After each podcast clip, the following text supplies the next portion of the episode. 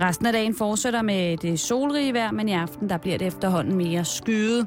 Og når vi når natten, så vil der komme regn vestfra. Temperaturerne ligger mellem 10 og 15 grader, og der er en svag til frisk vind omkring sydøst. Nu får du halvøje betalingsringen med Simon Jul, og i dag der handler det om tatoveringer.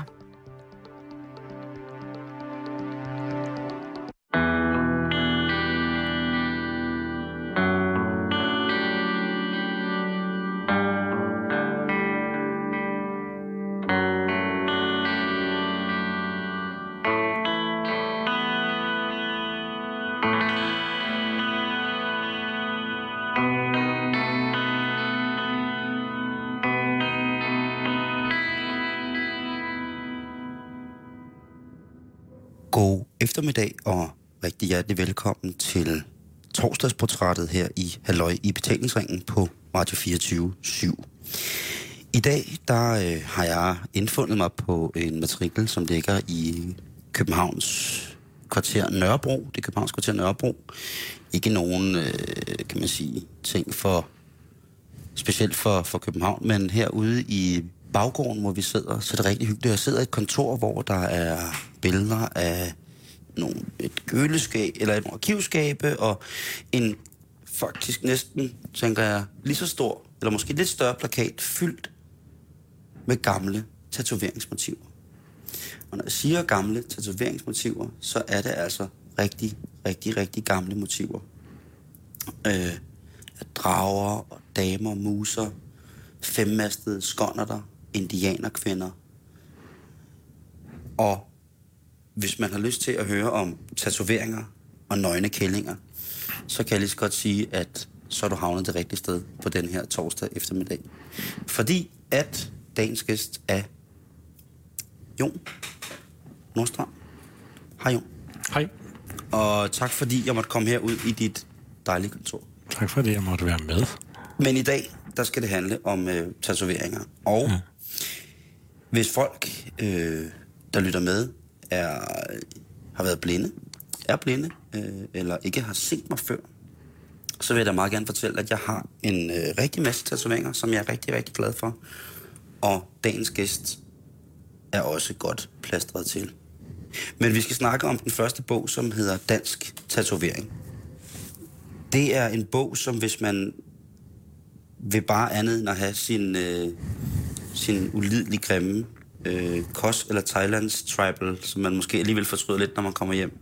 Hvis man går lidt mere ind i, hvad der egentlig har sket i Danmark omkring tatovering, så er det altså, synes jeg, den eneste ene bog, man skal hive fat i og begynde at kigge i, som der står noget i, og som både som fortæller det rigtige og mm-hmm. også det forkerte om, ja. øh, om dansk tatovering.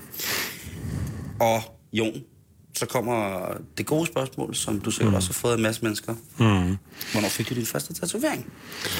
Øh, jamen, det er egentlig lidt morsomt, fordi jeg har selvfølgelig, som, som alle andre, der arbejder i kreativ fag, jeg er jo egentlig fotografuddannelse og arbejder stadigvæk som, som fotograf, øh, så har man jo synes det var enormt spændende i forskellige faser af sit liv. Øh, og, og jeg har da også været tilbage i 90'erne, hvor jeg da godt kunne se nogle tribals så sjove ud, men jeg fik det aldrig, for jeg tog ikke. Øh, og så senere hen, når man kommer op, at det pludselig var sådan noget, øh, det er lidt weird, øh, og man havde lige hørt om onkel Allan og et eller andet, og wow, og noget mm. underligt. Jamen, så tror jeg egentlig heller ikke helt. Øh, men jeg var alligevel så meget fascineret af det, at øh, jeg jo begyndte at, at researche lidt på emnet og, og, og sådan, men, men ikke rigtig noget, der egentlig alligevel blev helt sådan seriøst. Øh, men da jeg så ligesom nærmest over en nat besluttede for at lave den her bog, Dansk Tatovering, der havde jeg ingen eneste tatovering på det tidspunkt, da jeg gik i gang med bogen. Men det kom så under processen. Så mine tatoveringer er faktisk ikke andet end 3-4 år, 4 år gamle. Øhm, og det er jeg i dag rigtig glad for det er selvfølgelig fedt at gå i gang, når man er ung og kan grine af den tid, det var dengang, men det er også rigtig sjovt, at for mig i hvert fald, at starte op samtidig med bogen, fordi jeg havde den der blanding af researcher på tatovører, der skulle med i bogen, jeg var ude og finde gamle materiale til bogen, og så pludselig møde nogle mennesker, som siger, Gud, hun skal da tatovere mig, eller ham der skal da tatovere mig. Det var da for fedt. Og det var gjort det til en, en ekstra sjov, sjov oplevelse at lave bogen, og jeg ligesom sagde, jamen når man laver en bog om det, så bliver man nødt til at blive tatoveret, og det var så skægt. Og så tog det jo selvfølgelig fart. Så kan man jo slet ikke lade være. Det kender du sikkert for dig selv. Altså, man, man vil ligesom, at man drømmer om motiver, når man er allerede i gang. Åh, det kan også være det og det er det. Men det var super, det har været så dejligt øh, proces. Jeg har haft det så hyggeligt med at blive tatoveret, og øh, nogle af dem har været planlagt meget, og man har ventet to måneder for at komme til, og alt det der. Nogle har jeg fået lavet øh, om eftermiddagen, hvor jeg ikke vidste, at jeg skulle have den om morgenen. Og det har også været meget sjovt at få sådan nogen. jeg har vundet en i et lotteri, om der blev lavet. Øh, og, og, og gøre det, det synes jeg også var skæg, fordi det er jo også ligesom var en del af, af hvad kan man sige, old school tingen med, at man bare gik ind til tatovøren og fik lavet noget, der måske ikke var så velovervejet altid. Øh, og det hyggede jeg mig også meget godt med, at man har gjort lidt forskellige ting. Så svar på spørgsmålet, det er, at det var da jeg startede med bogen, og ikke før. Og i, i den garage ved siden af mig, der sidder en af de aller, aller dygtigste i Europa til at lave tatoveringsmaskiner, øh, custom-maskiner. Så ham har jeg siddet inde hos i, altså i 10 år, øh, når vi drak kaffe eller lige skulle hygge, og set ham lave de her maskiner. Så for mig faldt det sådan ligesom fuldstændig naturligt, det der, den øh, verden omkring tatovering, for han kendte jo alle tatovørerne og lavede de mærkelige ting, og jeg vidste noget om strøm, og nå, okay, når, når du kan bedst lige ligge ned omkring 9 volt, nå, ja, okay, og når den der kører bedst på 12 volt, når det er en, en liner, den der, okay, så jeg vidste meget mere om maskinerne og deres funktion, end jeg vidste om tatoveringer. Så det var i virkeligheden lidt min, min sådan indfaldsvinkel. Altså, jeg har ikke været specielt dygtig til at tegne som barn og sidde og tænke nu, åh, jeg skulle og så videre. Det, det er sådan lidt mekaniske vej, eller maskinvejen, jeg kom ind i det, ikke? Øh, og, og da vi så øh, gik i gang, eller jeg besluttede, at jeg ville gå i gang med bogen her, så kunne han jo også hjælpe mig lynhurtigt og sige, prøv at høre, du skal lige hammer hammer, jeg ved, ham samleren dernede, skal du lige prøve at kontakte og sådan, ikke? Og så snakker man med nogle af dem, og så pludselig havde jeg fundet dem, der også skulle lave mine tatoveringer, fordi så havde man jo allerede 40 idéer til tatoveringer. Og hvad var den første? Det var faktisk øh, heroppe... Øh, øh, en, en Michelin-tegning, altså hele den ene, min ene arm, det er jo kun Michelin-tegning. Ja, det kan jeg da godt se nu. Hele uh, Jons højre arm er... En stor Michelin-reklame. Hold da op. Øhm, har de, har de spædet i kassen? Nej, det har de ikke, jeg, jeg, jeg er heller ikke sikker på, at de ville. De kunne risikere at ryge ud et eller andet med, at, at der stod i Ekstrabladet, at de havde tvunget mig til, eller, eller altså, hvad ved jeg ikke, men altså, jeg har heller ikke spurgt dem, det er ikke nødvendigt for mig. Øh, men jeg er blevet stoppet faktisk af en englænder, der arbejder hos Michelin, der var ved at besvime, han så, at jeg gik rundt med en helt arm med deres brand på. Men øh, det er gamle tegninger fra 1900-tallet der øh, i starten af Michelins tid. Øh, og der er den første heroppe, det er figuren, der hedder Bibendum, som jo er deres varemærke, eller hvad vi kalder Ja, altså det, som hedder Michelin-manden, han hedder... Ja, har han hedder, han hedder han har et Bibendum. navn? Ja, han hedder Bibendum. Okay. Øh, og, og det er her, hvor han sidder på en cykel Ja. og, og har scoret en pige, der sidder på ryggen af ham øh, og vinker bagud. Og han er mægtig glad og har en stor cigar i munden og, og ryger. Dengang var øh, Michelin-manden, som vi nu ved hedder Bibendum, jo utrolig rå på mange punkter. Okay, og, altså og en levemand. Altså, hvis du ser den, jeg har heromme på bagsiden, hvor han har scoret en dame til ballet. Gud ja. Øh, så, så Der, der, har, der ser det ud. Der, det er et motiv, hvor at Michelin-manden er iført øh, det, man kan kalde en, øh, en, en Hubertus-jakke. Ja. En, en rød blazer, og så har han en høj hat på. Det er sådan meget, altså det var noget af det, jeg faldt for ved, ved Bibendum og Michelin, som jeg elsker. Ja. Øh, det er den der figur, som igennem årene har optrådt så sindssygt, især omkring øh, starten af 1900-tallet. Altså han er jo helt vild. Jeg har også nogle billeder, hvor han står med løver og indianer og, og gør de mærkeligste ting. Øh, herover der er den anden, hvor han står ved at hive dæk ud af sig selv og frærer en lille pige, som i øvrigt har en... Øh, en, en bamse, der er ham, så han bliver Og der så glad. står han også stadig. Og, altså, han ser virkelig, han ser sgu lidt ond ud, ikke? Jo, han er ret under set på på øh, nogle af En barsk negl, ikke? Ja. Og så står han her med en lille pige, som nærmest ser som om hun skammer sig. Der er sådan ja. lidt... Ja, det er lidt weird. Ja, det er meget weird, ikke? Jo. Øhm, hernede på den anden figur, hernede jeg har nederst, der sidder han, den er ikke så tydelig, men der sidder han og drikker glasgård. Øh, og der er jo teksten så, at øh, Michelin kunne tåle det her. Øh, de kunne bare drikke glasgård. ja, ja. Så han får sådan en skål, og de andre dækker ved at syne helt hen næsten i, jeg ved ikke hvad, jeg har faktisk det samme motiv heroppe, som man næsten ikke kan se, men der sidder han også og vælter glasgård i sig. Øh, mens de andre dæk øh, er gået helt ned. Og det, der, de er bagved, som sådan De nogle, bagved som sådan nogle sprung, i nogle- luften, Ja, øh, ja. svaling, pisling. Så øh, det, det er sådan lidt min hyldest til det.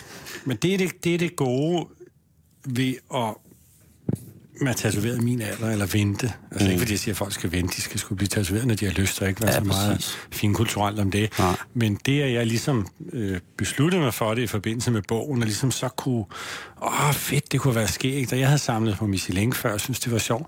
Så tog jeg bare det, jeg fandt det sjoveste, og sagde, at jeg vil have det helt primitivt. Altså, øh, det at kunne få tatovøren til at være så simpel og primitiv, som den her arm er lavet, det er faktisk ikke helt nemt. Fordi Nej. de vil jo godt ud og skygge og lave wow, skal vi Ja, ikke ja. lave noget, skal vi ikke lave noget med bagved og, nogen, og sådan noget. Jeg sagde, nej, det her, det skal lige noget fra 1912.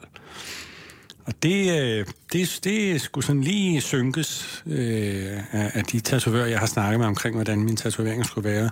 Det er, at jeg ligesom har det, man kalder en outline hele vejen rundt. Jeg har ikke noget særlig meget skyggevirkning. Og selvfølgelig er der noget her, ikke? Men, men at det, Ja, det er meget flade tatoveringer, du har, hvis man kan Ja, det. Altså ikke på den måde, at det er de er flade, som i, at de ikke er pæne, men det er meget øh, 2D, hvor man kan sige, at mange tatoveringer i dag får netop utrolig meget skygge, eller Ja. får, øh, altså de går, går efter den sådan meget naturalistiske ting. Ja, ikke? og meget, meget dybde i, og, mm. og sådan sort, der fader ned ad armen og sådan noget. Her, der er vi virkelig ude i... Altså, der er en linje hele vejen rundt, og man kan se, hvad det er, og, og, og de får lidt det der, det er en tegning på min arm. Ja. Når man starter op på højre arm heroppe, det er der, man starter med at blive tatoveret. Øhm, og det var også en tatovør, som så ikke, desværre, kan man sige, ikke har tatoveret mig nu. En, jeg synes, der er god og sød, øh, onkel Allan der havde det lidt sådan, at man starter herop. Altså de der ja. drenge, der kommer, vil starte ud på hånden eller på halsen, og så han siger, prøv du, at starte, du starter herop. Mm. Så arbejder du derfra, og så, så ligesom bygger du op øh, helt naturligt. Øh, og det gør jeg også. Nu er alle mine tatoveringer her på den her med Michelin er lavet af en, af en rigtig sød pige, en lidt skrab pige, Louise, ja. nede for Baby Lou. Øh, så kan man komme ned og få både lidt skæld ud, og, men også en rigtig god tatovering, for hun er super fed. Og hun er en dejlig pige, og holder rigtig meget af hende. Og så forstod hun også det her med, at jeg ikke ville have så meget øh, lir rundt om. Mm. Altså, mm. hun var sådan, hun skulle lige, men, men som hun sagde, jeg kan skide godt din indstilling til, jeg kan lide dine motiver. Øh, jeg synes, det er sjovt, det gider jeg godt. Mm. Øh, selvom det sådan nok var lidt, lidt anderledes for hende lige at skulle lave, ikke? men øh, hun er super god tekniker, så derfor så, så kunne jeg også ligesom få den der simpelhed frem, uden at det begynder at se lidt kluntet ud. Ja. Hvis vi tager helt tilbage, øh, selvfølgelig for, for det gamle Tatau, det originale og sådan noget, hvis mm. man så tager op til, til 50'erne og 60'erne og 40'erne, og måske, altså der, hvor tatoveringen var et symbol på noget ukurant, noget imperfektionistisk, noget barskt og noget eventyrligt. Ja, nok især øh, det eventyrlige og det barske. Så jeg kan blive fuldstændig hysterisk omkring hygiejnen, ikke? Ja, ja men Øhm, det er det, som jeg også startede med at sige. øh, det, er min bekymring. Men det er fordi, vi er jo gamle mennesker, jo, ikke? Mm. Så man vil godt... Øh, så man synes jo, at når, når folk sidder på Danmarks hurtigste bil og bliver tatoveret i en campingvogn, Jeg, jeg mødte jo ude på, på et billehøjmarked for nogle år siden. Der sad jo en, der tatoverede det ude i noget tribal og nogle japanske mærker. Og sådan, jeg var sådan ikke, hold da kæft, hvem tror det? Jeg tror det næsten hellere af en amatør, man kendte, end måske være på et marked. Hvad fanden skete der lige her? At Har han nu en klaver med, og så videre, ikke? Men altså, ja, man kan snakke længe om det, og, og der er ingen tvivl om, at jeg tror, vi begge to er enige om, at hygiejnen skal være 100 procent. Der skal være en tryghed omkring det, og der skal også være en tryghed omkring farven, og er der ikke noget med den røde farve, siger de så til mig. Så kigger sådan, øh, snakker vi tatoveringer nu? Nå, okay, ja. Øh, men, men det er sådan en Ja. klassiker, ikke? Og selvfølgelig kan der være noget med den røde farve, noget med den gule farve, og der kan være noget med, og så videre, så videre. Det vigtige er, at man prøver at undersøge det og tjekke ud, og sådan Frans Jager øh, sagde til mig her for nylig, en meget dygtig tatovør her på Nørrebro, for jeg spurgte jo ham det med farverne også, og sagde til ham, prøv Frans, jeg er blevet spurgt om det her 12.000 gange, fordi jeg er øh, udkåret til at blive ekspert øh, på lyntid her, så jeg skal jo svare på, jeg ved ikke, hvor meget lort. Øh, og det gør jeg så også gerne, øh, og er der noget med farverne og den røde, ikke? Og så sagde han, jamen nogle farver er der noget med, nogle farver er der ikke noget med. Det, som han øh, gjorde for at prøve at sikre sig, der var, han købt amerikanske farver, fordi i USA, der blev der altså sagsøgt for milliarder, hvis der er noget, der ikke er i orden. Mm. Så han købte amerikanske farver igennem et tysk firma. Ja. Så kunne det vel ikke blive mere ordentligt, som man sagde. Og ellers så kan man, hvis man har en... hvis man sidder derude nu og lytter med på, her på Radio 24 Halløj Betalingsringen, øh, besøg hos øh, Jon Nordstrand, som har forfattet øh, bogen Danish Tattooing. I Danmark, der har vi, øh, hvis man er en ordentlig tatovør, så har vi altså nogle krav, som er stort set øh, lige så øh, hardcore som på skadestuer, om, hvis man skal sætte sig ind og blive tatovør som tatovør. Ja, jeg skal så lige rette dig. Nå. Fordi vi har ingen krav. Der er ingen krav. Der er ingen krav. Det er øh, foreningen selv, det er tatovørerne selv, der har nogle standarder nu. Der er ikke noget lovkrav omkring, Nå. at en tatovør skal sådan og sådan og sådan. Slet ikke. Gud, det troede jeg. Jamen, det tror alle lidt er klart. Når man kommer ind hos en tatovør, kommer man op til øh, Royal Tattoo op i Helsingør og kommer ind, og, og Henning sidder og arbejder, så tror jeg, jeg er gået forkert. Det er tandlægen, jeg er kommet hos. Det Ja, ligner, jeg ved ikke hvad. Altså, det er virkelig, at nogle af salongerne er jo ret usexede, må man jo sige. Ja, det er meget, Henning- meget, meget sterilt. Eller bare, hvor du bliver tatoveret ned hos Ja. Frans Jæger, der er jo fliser, og her til ikke længere, og øh, du må helst ikke gå herind. Nå, undskyld, undskyld. Ja. Øhm, så så, så øh, det er noget, de selv har øh, gjort. Der har så været nogle lovgivningsforslag øh, lagt op, som har været helt tosset. Mm.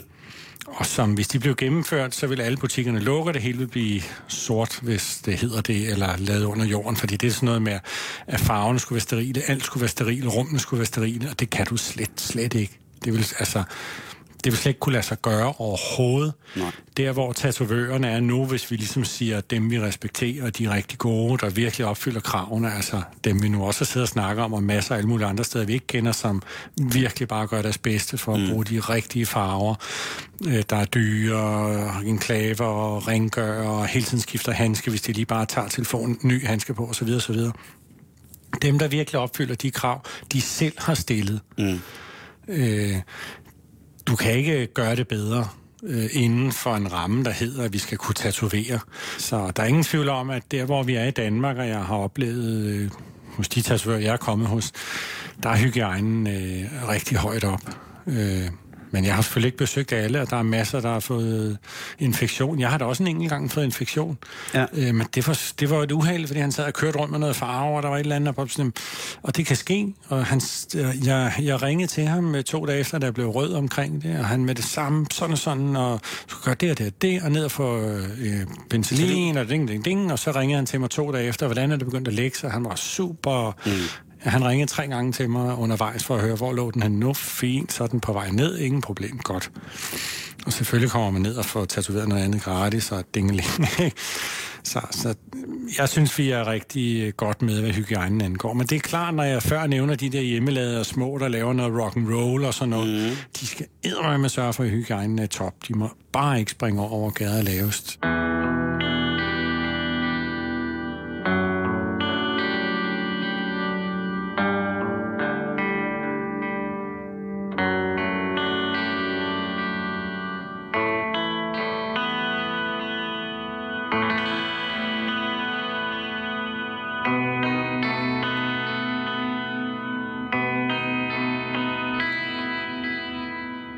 Vi skal snakke lidt historie. Ja. Og jeg vil også læse lidt for jer fra bogen om nogle sjove tatovører, for de var altså nogle rå drenge tilbage i 60'erne. Fedt.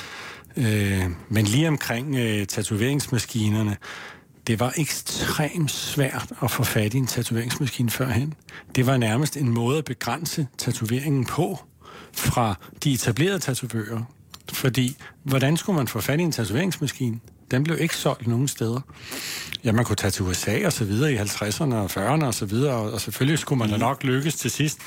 Men det var faktisk forbundet med enormt besvær.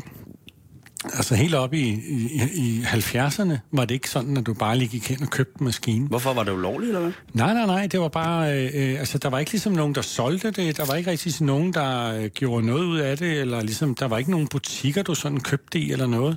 Så hvis du skulle have en tatoveringsmaskine, så var det typisk nogle tatovører, der stod og lavede dem selv. Du så er der noget, jeg skulle have lov at købe dem af, hvis de synes. Og der ved jeg da bare øh, Frank nede i Bella Tattoo, som jo er, ja, hvad er han, 51 eller sådan noget, han startede der, da han var 16. Da han var helt ung der, jamen han kunne da ikke bare købe en maskine. Men, men han, jeg, jeg kan ikke huske hans historie, men det var et eller andet, man fik lov at købe to maskiner af Jacks gamle af en anden og et eller andet og så videre. Og det var der nogen, der var blevet sure over, at han havde fået lov at købe de der maskiner, fordi det var ligesom, okay, så kommer der pludselig en opkomling og skal til at i gang og så videre. Så det har været en begrænsning. Men, øh, men jeg, jeg skulle... kunne godt tænke mig lige, undskyld, afbryder Simon, men jeg kunne godt tænke mig at, at måske fortælle lidt om historien i Nyhavn, fordi nu bladrer vi lidt i bogen. Øh... Og hvis man ikke har øh, Jons bøger, så kan jeg fortælle, at det er, det, det meget fantastiske ved, øh, ved det er, at i stedet for at tingene er skrevet af, så har Jon jo så i kraft af at være fotograf jo sikkert, øh, mm. affotograferet originale artikler, dokumenter, øh, og alskens værktøj og så videre, så, videre så, så man læser det direkte fra, fra de originale ting. Ja. Og det gør det lidt hyggeligere. Ja, ja, ja. Og, og det, det, gør det, det, også, det er også et kæmpe arbejde. Det er jo lidt nemmere bare at scanne det og lynhurtigt skrive det ind eller et eller andet, ikke? ja, lige præcis. Det, det, det, det har været lidt stort arbejde at, at gøre det, men det, det, man har jo lyst til at røre ved det, når man sidder med det, ikke? Og jeg læser noget op her. Yes, jeg starter det. med at læse den op, og så snakker vi om manden bagefter. Super. Det er fra 1971, det her. Jeg giver mig selv til at skrive en bog engang om alt det lir og det pis, jeg har oplevet. Og så får de hele tjavset. Ja, med al deres rødne smålighed og hele lortet. Alle de psykopater. Ser du, når nu sådan et idiot kommer hernede i Nyhavn og går på druk på værtshusene og går og hårer på skørerne hernede. Det spiller ingen rolle, hvad det koster. Ja, bare han kan sidde og få blære røven på et eller andet værtshus. Ja, og han har en god borluder ved siden af sig. Ja, da han så kommer herned, og tatoveringen koster 50 kroner, så siger han, jeg vil give dig 25. Altså nogle mennesker, de har den opfattelse af, at tatoveringer, det er noget tatovøren, han skal lave sådan som en slags hobby. De kan ikke finde ud af det, at tatovøren, han skal leve af det, at maskinen skal snore. Altså, de tror, det er noget, man sådan bare sådan, ja, jeg ved det sgu ikke, sådan gør for at gøre dem en tjeneste. Og de forstår ikke det, at to in the little town of Copenhagen, to eksempel, in the little land of Danmark, Ja, her får de lavet verdens bedste tatoveringer. Ja, det er som sagt fra 1970-71. Det er Tattoo Peter. En meget, meget rå øh, tatovør, der var nede i Nyhavn, som startede i Aarhus tilbage i 40'erne. Men, øh, og var jo også øh, lidt modelindhaver derovre. Øh, men da jorden øh, begyndte at brænde lidt under ham, øh, jeg fandt sådan en avisudklip, øh, jeg læser lige lidt op af det. I Aarhus var der indtil for nylig en tatovør, Peter Petersen, kaldet Tus Peter. Han arbejdede med tatoveringsnål og blev drevet elektrisk. Igennem årene har han udført mange hundrede tatoveringer, både på Aarhusianerne og søfolk. Jeg går lige den der, både på Aarhusianerne og søfolk. Mm. Da anløb havnen ud af disse, havde anet, af det, at tatoveringen bagefter selvfølgelig ikke kunne fjernes. Nå, nå, nå, nå, ja, det kan den jo for fanden ikke, nej. Nej. Men vi ser her et billede. Ja, det kunne den i hvert fald ikke dengang. Hvor det, det kunne den ikke dengang, og det er også stadigvæk svært i dag, og jeg... Sådan en lille sidebemærkning, inden vi skal snakke videre om Peter. Jeg er der blevet spurgt, om nogen overvejer, og, og når de får lavet en tatovering, at den bliver fjernet igen. Jeg tror ikke, der er en eneste, der tænker på, at den kan fjernes igen, når de overvejer en tatovering. Så er man da i hvert fald helt hjernedød. Ja. Men vi ser i hvert fald her et, et billede af Tattoo Peter nede i Nyhavn. Han øh, havde aldrig sin egen butik. Han arbejdede øh, enten hos øh, Tattoo Jack eller Tatovør Ole nede i Nyhavn. Og det er Nyhavn i København? Det er Nyhavn i København. Præcis. Og Nyhavn i København er, øh, som klichéen og rygterne har sagt, stedet det foregik og har foregået fra 18, slutningen af 1800-tallet og til omkring midt 80'erne. Og han er, han er jo en, en, en, en flot mand. Han er her en flot mand, men øh, en rigtig Peter. gangster. Også, man kan altså. godt se det. Han ligner, han sidder i ja. en, øh, en klassisk øh, barberstol, jo, ja, som man tit han brugte øh, mange af dem der dengang. oplever i tatovørsalon. Og der sidder han altså i helt sort tøj, sorte sko, øh, sorte sådan lidt stramme bukser, en sort skjorte. Han er ikke overtuset, han har et tyndt læderslips, og så har han håret, håret øh, lidt sideskillingsstrøget tilbage. En blanding mellem en en gammel Nick Nolte, Kurt Tybo og jeg ved ikke ja, hvad, altså en barsk fætter. Men det var... Øh, altså Peter er et godt eksempel på, på hvor Nyhavn var øh, tilbage i 50'erne og 60'erne. Altså den første, vi har dernede, det er jo... Øh, eller det er jo mange forskellige, øh, øh vi er helt tilbage i starten af 1900-tallet, hvor Tushans jo starter nede i Nyhavn. Hvornår siger du? I? Øh, 1901, der starter Tushans nede i Nyhavn 17. Okay. Og før ham er der også nogle andre, Gustav Beckmann, der starter helt tilbage i 1800-tallet, men ingen af dem har butikker. De cykler bare rundt, eller går rundt og har lige en øh, øh, lidt pinde med nåle. Altså, det var før man havde maskinen. Ja. Øh, maskinen var opfundet i USA jo, men øh, var slet ikke kommet herop endnu. Okay. Øh, og de går bare rundt til skibene, og, og nogle fanger skibene længere ude i havnen og så videre. Så der var en, der hed Sorte og Gustav Beckmann, og så kommer i, i starten af 1900-tallet Tussans til sig. Øh, når jeg lige sådan springer de, Gustav Beckmann i de andre år og går direkte til Tusand, selvom han ikke er den aller, aller første, vi har kendskab til, så er det fordi, at han er den første, som starter nede i Nyhavn 17 ingen tatovører, hverken i Danmark eller Europa, øh, der sådan har faste butikker. Man sidder sammen med en barber, eller en kuller koks, eller man sidder fast på et bestemt værtshus. Mm. Og det er det, Tushans også gør. Du kan se hans tatoveringstavle her. Øh, hvor vi har de helt klassiske tatoveringsmotiver, meget, meget simple. Ørnen med det amerikanske flag, øh, indianer, høvdingen, øh, sejlskibet med angivelse af et flag, øh, en, en kvinde, der står på en, en øh, ja, det jordklode. Er, er skåndert, ikke? Ja, det er selvfølgelig en skåndert, ja, fordi vi før, at de egentlig havde de, de kulfyrede på den måde, i hvert fald brugt ja. dem som symboler. Og ørnen er... Øh, det er jo det amerikanske, ikke? Siddende ja. på pinden, der holder flaget, ikke? Stars and Stripes, ja. der holder det amerikanske flag, ikke? Ja, og vi har øh, frihedsgudinden, som øh, Tushans øh, beskriver i nogle dagbøger, jeg har læst, som blev gengivet lidt simpelt i en, i en museumsbog. Øh, da han øh, kommer til indsejlingen i USA, opdager han er spejlvendt frihedsgudinden på sine kunder. Oh, nej. Det. Men øh, det var før ugebladene og fjernsynet øh, bare til. Men typiske, meget, meget, meget klassiske motiver. Tro, håb og kærligheden er her også. Men han starter nede i, i øh, Nyhavn 17 og sidder sammen med de piger dernede, som serverer øl for gæsterne, og de synes, det er dejligt, og han øger jo omsætningen for dem, og han fortjener nogle penge selv. Og det er sådan set starten på den sådan første etablerede, fordi han er den første, der sætter et stort skilt op. Det her skilt, som er her, er det, det han satte simpelthen, og det har jeg stået Nå. med i hånden op på Handels- og Søfartsmuseet på Kronborg og følte mig meget bæret, at jeg fik lov at stå med den der store tavle, som jo var 112 år gammel. Og det er jo dejligt. Det opdagede jeg også i hele min proces omkring det her historiske, at, at man kan grine museer og synes, det er nogle gamle næser og alt muligt. Men for pokker, det er jo dem, der bevarer eftertiden. Altså, det er dem, der sikrer, at jeg kan gå ned i en kælder og hive en tatoveringstavle, som en af de ældste, vi har kendskab til i, i Europa, og så stå med den i hånden og tage et billede af den til min bog. Det var så fedt, altså. Ja.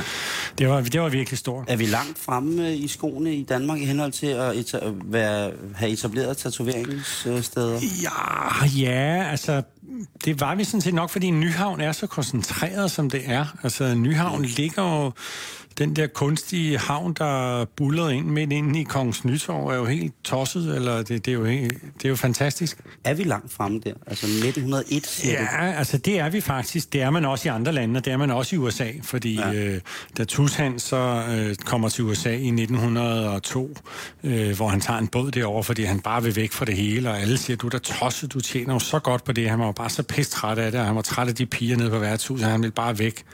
Øh, der strander han i New York, fordi han kommer til at drikke sig beruset og når ikke sin båd hjem. eller, og, og, og når, så har han jo ikke kunnet afmønstre, eller, altså, han har så ikke orden i sine papirer med søfartsbogen, så han kan jo ikke bare sådan. Men derfor har han arbejdet hos en tatovør, en norsk tatovør, der holder til det over øh, ude i Bowery. Så der har været tatovører, der har haft egne butikker i USA på det tidspunkt, okay. og havde brugt elektrisk maskine i flere år allerede, og så videre. Så USA har helt klart været længere fremme end os. Men jeg tror ikke, vi har mødt mange steder i Europa, eller sådan i verden, i hvert fald på det tidspunkt, hvor der øh, sådan i omkring 1910, hvor Hans er vendt hjem og arbejder her, og Gustav Beckmann arbejder osv., hvor der egentlig er så mange. Hvor der er et miljø, faktisk. Hvor der faktisk er lidt af et miljø omkring det. Dog har, er der ingen af dem, der har butikker endnu. Øh, der er øh, øh, Tusarne og Holger, der er lidt tvivl om, hvornår de åbner, men de åbner omkring 20'erne over i Adelgade, som jo senere bliver reddet ned hele det kvarter. Øh, men den første, der virkelig starter op egentlig, og, og derfor kalder jeg ham den første rigtig autoriserede, det er jo Tattoo Jack. Mm. Og Tattoo Jack har jeg venner, der er tatoveret af. Han holder på fra 1938, 39, det kan jeg ikke helt huske. Der åbner han sin egen butik. Øh, og det er Nyhavn 17. Men den der, hvor vi siger, nu er det mig, og jeg har hele lokalet, og der bliver sat skilte op, og der bliver malet ud foran, det er sådan set Jack, der starter med det nede i Nyhavn. Mm. Og han bliver jo virkelig den store mand. Øh, og han er også ham, der udlaver, øh, mere eller mindre udlærer, øh, Ole, tatovør Ole. Øh, men alle tatovører har fortalt mange historier, og mange af de gamle tatovører, jeg har snakket med, som arbejder hos Jack og Ole og kender dem, har langt hen ad vejen haft forskellige historier. Mm. Øh, altså Jack har løjet, så vandet drev af ham, hvordan altså, han er blevet tatovør. Øh, og han har også været borgmester i Nakskov, fortæller han jo folk, og så videre, og så videre. Ikke? Men han kører helt fra 839, altså fra før krigen af, ja. og så op til 1984 det er med længe at sidde og tatovere folk. Ja. Øhm, og Jack drikker også rigtig meget faktisk i perioden, øh, og, og det er jo ikke for at gøre familien ked af det, jeg siger, at han drak som en svamp. Øh, er han men, død nu? Øh, han er, Jack er død, ja. Han mm. døde der i, øh, i midt start 80'erne. Men, men de drenge, der var dernede i, i 50'erne og 60'erne, øh, det var virkelig hæftige gutter. Altså, når jeg hører om det, og læser nogle af deres breve, og øh, jeg har også fundet Oles dagbog, og det er jo ikke, fordi der står så meget i Oles, øh, tatovør Oles dagbog omkring druk eller noget, men fundet private billeder, også i skrabbøger og sådan noget. Der, de har været stang beruset hver eneste dag. En, en lidt morsom historie med en, der hedder John fra Aarhus, som jeg også har nogle billeder af her i bogen, der faktisk er lidt De har jo alle sammen nogle, nogle skide fantastiske navne. Ja. Jamen, det er rigtigt. Hans, på hans visitkort her, som jeg har valgt at blæse meget, meget stort op i bogen her, hvor at der på visitkortet står, at man skal være sikker på, at det er manden på billedet, der tatoverer dig, for det er i orden. Men det, vi skulle hen med med ham, det var, at der har jeg fundet nogle billeder af ham, hvor de sidder og indtager alkohol, og det er altså i store mængder. Øh, og en, en tatovør, en svensker, øh, tatoandy, der, der bor i Halmstad, der har arbejdet i Nyhavn, der han, fra han var 16 år faktisk. Lidt morsom, jeg har nogle billeder af ham over i den anden bog, Nordisk mm. Tatovering. Han fortæller, hvordan at, øh, at John der skulle lave på en kunde en ørn, en stor ørn op på armen af ham. Og så sætter man jo det der stencil sådan lidt, lidt bestemt på, men han var mm. simpelthen så beruset, så da han skulle have den der på, så glider den lidt for ham, og han sådan trykker igen på den. Han tager den dag og begynder at tatovere, og tatovere manden færdig, så øh, ørnen fået to næb. Ja.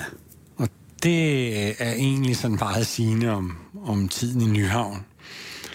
Nogle af dem var gode, og nogle af dem var mindre gode, og nogle af dem træk rigtig meget og kunne styre det, nogle kunne ikke styre det. Øh, hvis vi ser på en, som var lidt speciel, men tatovør Ole. Han er jo nok den mest kendte danske tatovør. Øh, sådan i hvert fald, hvis vi skal tage dem sådan mellem fra 50 af op til, til, til 80'erne af. Ja. Der er det tatovør Ole, folk kender og ligesom ved, hvem er, og han var en af de store, ligesom Lescus og de der. Og han var også fantastisk til at tegne. Øh, han, han, han var så god til at tegne, at han faktisk på sine tavler valgte at tegne dem lidt dårligere, end han egentlig kunne tatovere. For ikke at blive plagieret af de andre. Øh, fordi hvis hans tegninger var for gode, øh, på tavlerne, eller de der, der hang i udstillingsvinduerne, jamen så ville de så jo kunne gå hen og lave dem efter ja. øh, for godt. Så hans tatoveringer var, var faktisk ofte flottere, end hans, hans tegninger var. Øh, og han kunne tegne eller tatovere i frihånd.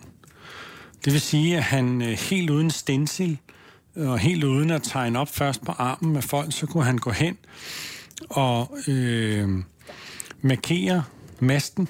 Han lavede lige en lige streg ned igennem og sagde, her har vi ligesom øh, øh, omdrejningspunktet, og så gik han ellers bare i gang. Han vandt øh, det uofficielle verdensmesterskab øh, med sådan en der, de skulle lave en ørn og et skib på tid, og så havde arrangøren ringet til Ole først, som var meget respekteret tatovør jo, ja. og spurgte, hvad synes du, Ole, man kunne til det her, sikkert på engelsk, for det foregik ikke i Danmark. Øh, jamen, jeg synes, der sagde han snedigt, at det skal være øh, et sejlskib og en ørn på tid. Mm. Og så selvfølgelig bedømmes øh, ja. for kvaliteten. Og til verdensmesterskabet der, inden de andre tatovører overhovedet havde fået tegnet til stencilen, der var Ole færdig med begge motiverne. Og de var super flotte, og han vandt selvfølgelig.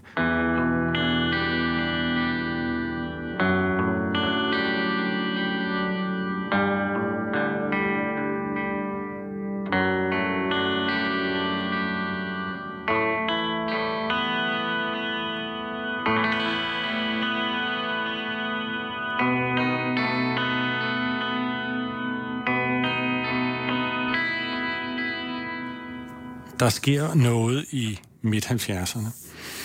Øh, Tattoo Svend, som jo også stadigvæk lever i øh, næsten bedste velgående. Mm. Han har i hvert fald snakketøjet i orden. Øh, og du har også mødt Svend flere gange ja. til conventions med videre. Ja, han er øh, et dejligt specielt menneske. Han er et dejligt specielt menneske, og, og selvom han nu er ældre, så var han jo, da han var rigtig, rigtig aktiv, jo også meget innovativ. Ja. Øh, er, han, er han så lidt i dag, øh, både af dig og alle andre og mig selv, eller sådan før han i hvert fald bliver præsenteret som værende en af den gamle skole, og en af de ene sidste drenge for den gamle, det, det er jo faktisk fuldstændig forkert. Nå. Fordi Svend er jo slet ikke af den gamle skole. Nå. Han er udlært i den gamle skole i 50'erne. Ja. Men Svend bryder med det. Fordi okay. Svend gider ikke sidde bare og drikke bajer og lave øh, øh, sømandstatoveringer. Så da han får sin egen butik i 72, øh, så fortsætter han selvfølgelig stenen fra Nyhavn, men han begynder at bryde den, fordi Svend, han synes, det er sjovt at ryge lidt has. Han gider ikke bare sidde og drikke bajer, han begynder også at eksperimentere med lidt LSD, og sådan. Det kan godt være, han nægter det lidt i dag, men han har indrømmet over for mig, fordi jeg fandt det et andet sted, han havde gjort det nemlig. Han har prøvet at give nogle af de andre tatovører LSD ned for at se, hvordan det gik med dem. Øh, det synes jeg var lidt morsomt, oh. om det virkede på dem. Øh, men Svend øh, begynder ligesom at bryde og, og, og, og har en kreativ indfaldsvinkel. Han er måske ikke egentlig verdens bedste tegner, men han har bare lyst, og han vil, og han vil godt noget mere. Og det er et startskud til moderne tid dansk tatovering. Det er sådan set ham. Ja. Øh, han får så en lærling ned hos sig i 70'erne, der hedder Helle. Og det er hende, der er kendt i dag som Miss Roxy. Og hun har nok været øh, den mest fremme i Danmark overhovedet. Hun er virkelig den, hvis jeg skal fremhæve en person i dansk tatoveringshistorie, så kan jeg sige Tusan, så kan jeg sige Svend, men jeg siger mig også Helle. Fordi hun har stået for noget, hun kunne de nye teknikker, hun tog teknikkerne til sig. Hun var de første sammen med Svend, der brugte de nye nåletyper, der kom. Mm. Hun kunne tegne som en af de eneste herhjemme der i 70'erne var, og selvfølgelig også tattoo og, og, og, og, og faktisk også en, der hedder Kai, der kommer ned i Istegade. Han kunne faktisk også tegne. Hans motiver var der bare altid blod og nøgne damer og stive pikke på, så man blev helt svedt. Men det kan vi lige vende tilbage til bagefter, når vi går over Istegade-afdelingen, fordi ja. det er faktisk ret morsomt, det stykke historie, tatoveringshistorien. Men Helle, hun kunne det der med at tegne. Og hun var også med til at sammen med Svend og videreføre det, øh, til det udvikle sig til noget andet. De får så besøg i, jeg tror det er i slut 70'erne, måske i 80 eller et eller andet, der får de så besøg af en, af en meget dygtig, kendt amerikansk tatovør, der hedder Mike Malone som Helle og Svend bliver super gode venner med. Han bliver op hos dem, og de fester og har det sjovt. Og som Helle har fortalt mig her, fordi hun har jo sit eget kapitel her i bogen, øh, jamen det var som om, at det hele bare vendte over en nat.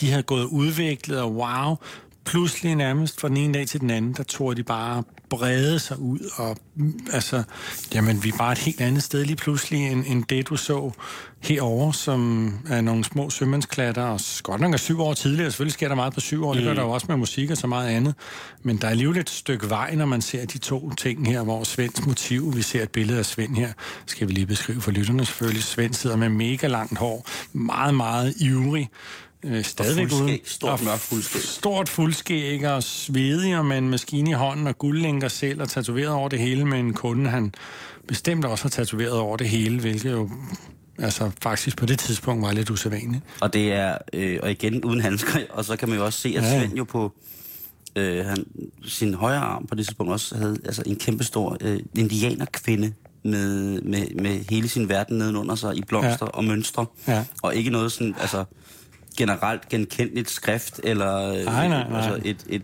meget, meget 70'er psykedelisk formsprog ikke, på, ja. hans, på hans uh, tatoveringskunst. Ja. Han havde også tit, øh, øh, det kan ikke være krigen, det var faktisk i Frank for Bella, der, der gjorde mig opmærksom på det, fordi han har jo fuld historie om tatovørerne i 35 år. Så jeg prøver, når du ser billeder af Svends tatoveringer gennem tiden, så kan du se, at der er tit bobler. Altså, der kommer sådan nogle bobler ud af den. så der har været mange, øh, altså, så Svend og Helle, og hvis vi sådan skal gå lidt, øh, lidt bredere ud i, i Norden, ikke, så er der jo øh, også en enkelt svensker i uh, Stockholm, Doc Forest, øh, Ove Skov, som jo også sammen med Svend og Helle var med til at skabe den der lidt vilde stil i Norden på en helt anden måde, end der har været før. Og Helle er jo øh, hende som... Er det, er det, det er hende, der bliver Miss Roxy? Det er hende, der kalder sig Miss Roxy, og hun er jo stadigvæk Hun er øh, tatovør inde på Israels plads, og hun er stadigvæk øh, super god og pissegod til at tegne. Øh, hun er lidt øh, rap i kæften, og kan godt lige svare igen, men hun har jo også været et mandemiljø i rigtig mange år, og hun har jo skulle være ja, turen igennem med mange forskellige øh, styrende enheder i, i, øh, i faget. Hun har jo også oplevet ligesom hele rockerbølgen og, og så videre, og har måttet stå hele det igennem. Øh, så hun har selvfølgelig en naturlig skeptisk, og hun har en naturlig mistænksomhed over for folk, som jeg egentlig ikke... Øh, Kan mistænke for at have? Nej, altså, hun, man kan godt få så lidt, når man møder hende første gang, så, wuff, sådan lidt, øh, og også da jeg skulle lave min bog og ville have hende med og sådan noget, der var hun også sådan lige, hvad fanden laver jeg her, og hmm, nå, du må prøve at komme igen. Så kom jeg igen og viste, og, og pludselig så slog hun om og kiggede på mig. Øh, Jon, jeg kan mærke, du mener det her. Jeg stoler på dig. Jeg kommer hjem til dig og tager alle mine ting med. Shit. Og så kom hun af private billeder fra, da hun boede på Hawaii, og sin kæreste, og dang, dang, dang. Rigtig fedt. Og hun afleverede det bare, og sagde, jeg håber, det kommer igen. Mm. Og selvfølgelig kom det igen. Jeg siger dig, jeg gik nærmest ind i den taxa, jeg hyrede hele vejen, hvis man kan sige det sådan. Ja. For hun selvfølgelig skulle hun have sine billeder igen, for hun havde oplevet mange gange ikke at få ting igen. Ikke? Men lad os springe over til en, en sjov del af tatoveringshistorien, og det er jo Istegade. Det er jo, når vi bryder øh, Nyhavns monopolet. Og det er lidt morsomt. Det er, det er, en, det er sådan en, en meget hæftig tatovør. En hæftig dreng, en hæftig mand. Men når jeg kalder ham en dreng, så er det fordi, som kun 15-årig, der beslutter han sig for, at han vil være tatovør. Øh, og han går så ned i Nyhavn, øh, og han, han har øvet sig lidt på nogle af sine venner. og en af dem, han har øvet sig på, er nemlig min ven i dag. Og ham, jeg fortalte om, der før sidder og laver de der gode maskiner. Ja. Øh, han har nogle rigtig sjove tatoveringer på sin hånd og arm, hvor han næsten ikke kan se, hvad det er. En, blandt andet en hånd med seks fingre, fordi Kim han talte forkert. Øh, ja, men det er så morsomt, de sad og tatoverede hinanden der som 14-årige, ude på Nørrebro her i øvrigt. Øh, men Kim, han øh, går ned til Jack og siger, um, prøv at høre, jeg vil være tatovør, og jeg er skide god og sådan noget. Han havde også øvet sig lidt og sådan noget, og fået fat i en maskine. og øh, han, øh, Kim, fordi han er ikke så gammel, så han har sin farbror med. Og Jack siger, så, så vis, hvad du kan, så lav noget på ham der. Det var jo ikke lige planlagt, men han får sin farbror til at smøre op, og han får lige lavet en tatovering. Og Kim får så lov at komme i lære dernede og sidde sådan typisk lige og fylde lidt farve ud og lave lidt. Hvornår snakker og- vi vi er i, øh, vi må, i 71. Shit. 71, 72 øh, er Kim i lærer, øh, og er, øh, bliver så udlært nede hos Vind, eller undskyld, nede hos, øh, hos Jack, Øh, og så lidt over i Svends butik også, men, men øh, Svend, øh, når jeg snakkede med Svend, han sagde, at jeg kunne slet ikke styre ham, han var helt vild, og så stod han og lavede maskiner nede i mit baglokale, og så var han ved at brænde hele butikken ned flere gange, fordi han stod med den der bundselbrænder op ad trævæggen, og han var, han var slet ikke til at styre på en tynd land, Kim, men han er fantastisk, jeg har mødt ham flere gange i dag. Øh, men Kim gider simpelthen ikke sidde nede i, i Nyhavn, fordi han siger, når du så har morgenvagten, eller formiddagsvagten, hvis de startede der kl. 12 et stykker, så kom der kunder og klagede over det, der var lavet om natten, fordi det lignede lort og et eller andet, og det er blødt endnu, eller hvad ved jeg. Mm. Og Kim gad bare ikke det at sidde og høre på alt det pis, hvad de andre har lavet, og det er jo ikke, fordi Kim måske var meget dygtigere, men han ville sit eget. Han rykker så ned i Istegade i midt-70'erne, som den første, der ligesom bryder væk fra Nyhavnsmonopolet. Og Istegade er så råt på det tidspunkt. Jeg tror næsten ikke, man kan finde noget mere råt, fordi vi har jo haft det, vi skal snakke om bagefter. Pornoens frigivelse og gangster og narko, og alle de der pornopenge skulle kanaliseres ud i et eller andet, så blev det noget narko og så videre. Så det er jo eksploderet ned i Istegade. Rockerne er jo også kommet til, og forskellige rockerklubber er begyndt at husere rundt i, i kvartererne og prøve at styre lidt og så videre. Øh, men Kim åbner dernede, og rockerne begynder jo også, de er jo også kommet i Nyhavn og blevet tatoveret, blandt andet af Danny, øh, jeg før omtalte, Danny Hansen, som, som nu er nede på midt eller på Sydsjælland. Han tatoverede også en del rockere af en eller anden grund, men de har jo nok set, at han var rigtig dygtig til at lave store ting. Øh, men, men Kim har jo også rocker, der kommer ned hos ham, ja, fordi nu er han ny og ligger der, og, wow, og er lidt, lidt grov i kæften også selv. Men da der så kommer nogle af de første rockerkrige, som vi jo knap nok kan huske, hvem er imellem, fordi så gamle er vi jo heller ikke. Øh, men jeg må ikke det har været det, man, der hed bullshit, og jeg ved ikke engang, hvem de andre kunne have været. Men der var i hvert fald noget rockerlort der også. Øh, og, og, og det var ikke kun, fordi det var rockerkrig, men det var også, fordi der var nogen, der så ikke kunne lide ham, og nogen kunne ikke lide ham, og en gangster kunne ikke lide ham, og mange af dem kom ned hos Kim. Så han fortalte på et tidspunkt, at han øh, hyrede øh, Lolly, som var hans gode ven. Øh, og til dem, der ikke er lytterne, der ikke ved, hvem Lolly er, så er det sådan en vaneforbryder, der lever endnu og sidder sikkert i fængsel. Hvis der er et alderdomshjemsfængsel, så må Lolly sidde derinde. Guldløn. Ja, for han har jo simpelthen solgt narko og solgt lort, siden han var 16 tilbage i 50'erne. Øh, men det var Kims ven, og han stod op på gaden og havde hyret ham, og så havde han en rottweiler nede i butikken. Og så sad han med skudsikker vest med en pistol i en lomme. Og tatoveret. Og tatoveret.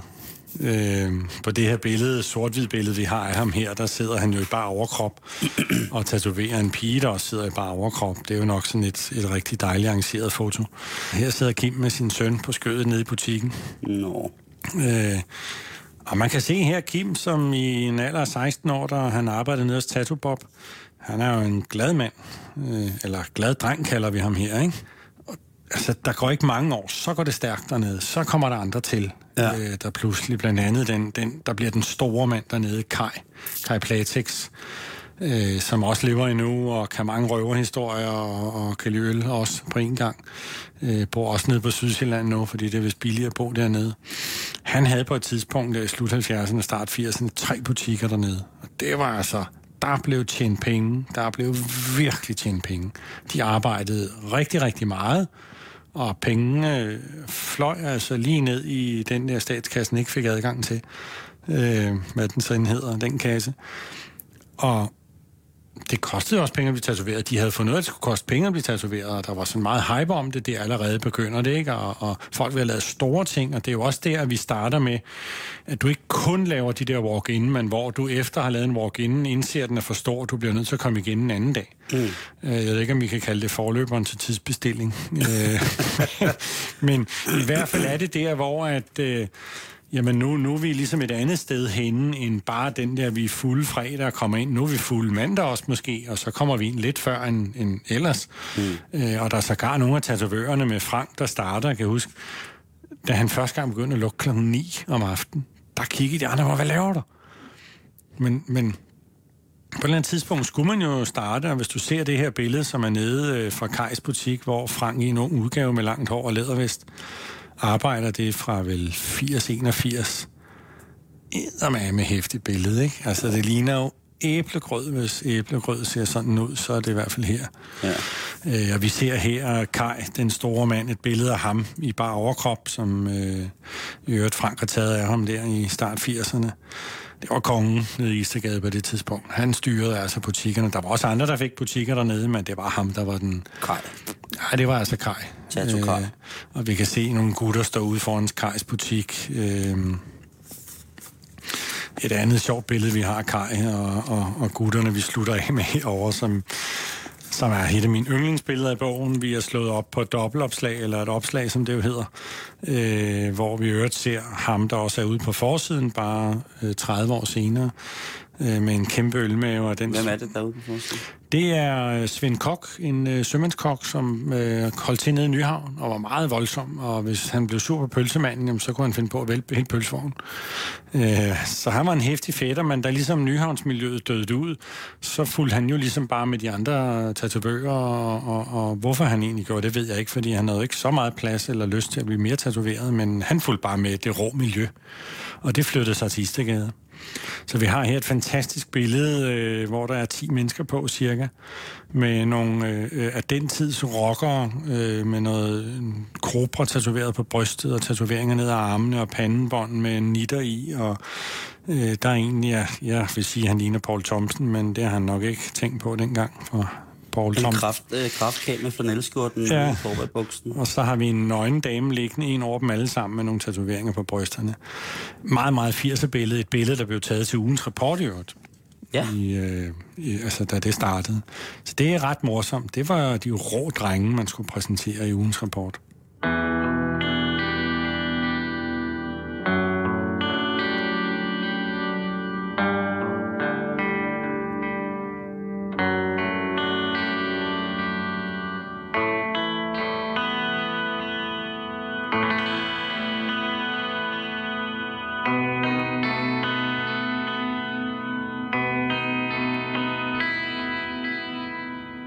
Jeg tror, som øh, jeg skriver i min, min nye bog, øh, Nordisk Tatovering, hvor jeg har en del af Kajs tegninger i. Mm. Øh, i, I det lidt kortere skriv, der er i den bog om de enkelte tatovører, fordi der er jeg valgt at ville præsentere deres tegninger. Der skriver jeg jo, at hvis Kaj skulle blive født på ny, så tror jeg, han ville komme frem som viking og slå ihjel hele tiden. Fordi på alle hans øh, tatoveringsmotiver på de tavler, man jo stadigvæk har i 80'erne, også kan gå hen og snakke om og pege på og få mm. af. Det var ikke sådan, at bare fordi vi skrev 1981, så så skulle alle lave individuelle ting, og nu var det altså slet ikke de der ting, man gik hen og pegede på, var måske bare større karakter, og noget, man tegnede lidt videre på. Ja. Faktisk, som det jo egentlig også foregår mange steder i dag, der kan man jo også gå ind og stå og bladre i en billedmappe og wow og et eller andet, ikke? Øh, men du kan se Kajs motiver her, altså det er jo død og ødelæggelse og vikingskib, og vi skal slå dig ihjel, skal vi, og, og jeg ved ikke hvad. Han ser meget, jeg skal satan, når man slår dig ihjel ud. Ja, men det er alle Kajs ting, et, et, et andet eksempel over for den anden bog. Øh, jamen, der går vi lige frem ind i noget dyresex øh, ja, situationer øh, her, som øh, jo også er typisk sådan start 80'er ting. En vred, vred veder, der knaller en dame bagfra. Ja, det er jo et gammelt kendt motiv, øh, et maleri, ja. som er, er, er lavet af mange. Men 69'eren med hesten og kvinden... Ja, den er lidt avanceret. Den, den, det, er, den er på græn, altså, og den, ved man, om den er blevet lavet? Det ved jeg faktisk ikke, men det kunne jeg ikke forestille mig, den ikke var. Jeg tror, den er lavet. Altså, de her tatoveringer er lavet det samme med blæksprutten, der med kravler ind i havfruens øh, kusse og så videre. Ja. Det er helt sikkert noget, der er blevet lavet. Øh, og så har vi her to billeder, et taget øh, forfra ind ved brystkassen, og et taget på siden. Mm. Og vi er altså i... Øh, 2,83 her, øh, og når du ser på de her klatter, som jo ikke på nogen måde egentlig er sømandsklatter, men det er det, jeg kalder fantasifuldmandsklatter. Øh, en, en gris, der knaller en anden gris. How to make Danish bacon. Øh, en kvinde, der ligger med spredte ben på et dødninghoved mellem en håbløs ørn, i øvrigt af Bob, kan jeg se, øh, er ved at lande på hende. Øh, og der har vi så øh, hunden med øh, høj hat og en øl i hånden, holde i en lygtepæl, stang Bacardi. Øh, og vi har så en, et gammelt, gammelt motiv i øvrigt over på hans arm, øh, pigen og palmen, øh, Hawaii-pigen. Ja. Øh, det er jo en gammel kending, jo. Ja, øh, den er der mange, der får i dag også. Ja, ja, helt sikkert. Øh, og vi har over på hans anden arm her, når vi drejer rundt, der kan vi se, at vi har kasketkarl og en havfru, og vi har i øvrigt den, jeg fortalte om tidligere fra det der ark. Ja. Den der meget fulde hund, der ligger og vifter med flaget og råber på øl. Det er rigtigt. Så det er sådan, man, man, øh, man kan også have lidt gode minder omkring en tatovering, og det, og det tror jeg, nogen glemmer nogle gange, fordi det er så tilrettelagt igennem lang tid og så videre. Jeg synes også, det er sjovt nogle gange at have... Ikke fordi jeg anbefaler folk at gå ud og tage tatoveringer i lotterier på den måde, hvis de støder i det, men, men øh, for mit vedkommende har det været super fedt. Nogle gange så har jeg mødt nogle folk, som har sagt til mig bagefter, fordi den der havde de der, som jeg har drevet dem lidt med nogle gange, så sagde de, ved du hvad, faktisk ret, at det er et pissegodt minde. Mm-hmm. Billederne, fotografierne er lige blevet væk, og alt muligt mærkeligt. Ja, ja, ja. Man kan den, huske en oplevelse Den her, den her kan vi alle sammen huske. Ja at øh, jeg var helt brændt af på et eller andet mm. indianermedicin første gang, og så prøvede jeg den her, ikke? Ja, indianermedicin. Svedhylde. Ja, og det synes jeg er, ja. er, ret vigtigt, når man bliver tusset i dag, at det er jo bare at det er noget, man sætter ind på en harddisk. Og hvem ved, altså, Gud bedre det, men at der sikkert om når er en, en tablet, man kan tage, og så næste dag, så er de faldet i... Ja, I vask. Et eller andet, lige præcis, ikke? Ja, altså, du kan jo fjerne rigtig meget med laser i dag. Du skal bare til at skrue godt op for apparatet. Øh, jo, dine to tatoveringsbøger er nordisk tatovering og dansk tatovering. Mm. Og øh, de er at skaffe, øh, kan man købe dem på nettet? Ja, man kan, altså, man kan købe dem, hvor man køber. Boghandleren. Ja. Helt almindelige boghandler. Mange af dem har det. Nordisk tatoveringsbogen er lidt mere nørdet, synes nogen, så der er nogle boghandlere, der ikke har taget den hjem. Den er måske nemmere at finde på nettet, ja. Men ellers så er de til at finde jeg synes jo, historiedelen er fantastisk. Og hvis man har synes, mm. at uh, historiedelen, du har fortalt om, her har fanget en, så ja. skulle man æderomme lige til at læse bøger. ja. For det er kun, endnu mere. Ja, Det er, ja. det er ikke, ikke engang toppen. Det er spidsen af toppen af isbjerget af røverhistorier og fantastiske mm. mennesker. Jon, tak for i dag. Ja, selv tak. Det var en udsøgt fornøjelse. Det var hyggeligt. Hvornår skal du tusses næste gang? Lige om lidt. Det kan ikke være længe. Det er oppe på brystet. Au, au, au, au. Au, au, au. Ja. Du skal, halsen, det er dumt. Ja, det gør rigtig ondt. Det gør rigtig, det er rigtig dumt. Lige indtil man beslutter for, at man skal have det næste. Ja. Du har lyttet til Radio 24 Halløjs Betalingsring, torsdagsportrættet af forfatteren og fotografen Jon Nordstrøm. Nu er klokken 18, og vi skal have en radiovis.